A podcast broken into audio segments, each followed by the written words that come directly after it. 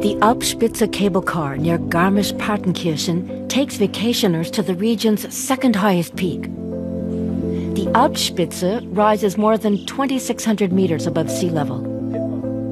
There are thrills and chills here on the skywalk. Two steel walkways with a thousand meter drop below them. If you want, you can hike up the mountain. There's a well maintained system of trails around the Alpspitze but with every step, the air gets thinner. Hikers need to be sure footed and have plenty of stamina.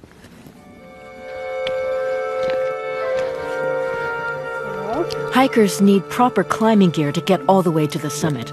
It's only reachable over what's called a via ferrata, a protected climbing route with fixed ladders and cables.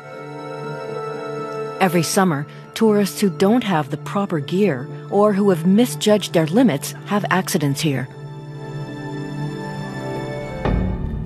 1,300 meters above the town of Mittenwald is a structure shaped like a gigantic telescope. It's an information center and vantage point. Even more impressive is the panorama from the Westliche Karwendelspitze, nearly 2,400 meters high. You can already see the way up. Amazing.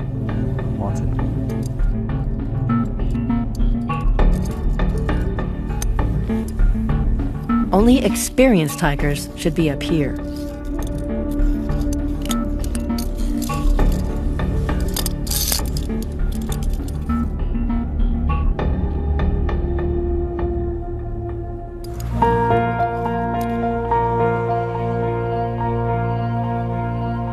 At nearly 3,000 meters, the Zugspitze is Germany's highest peak.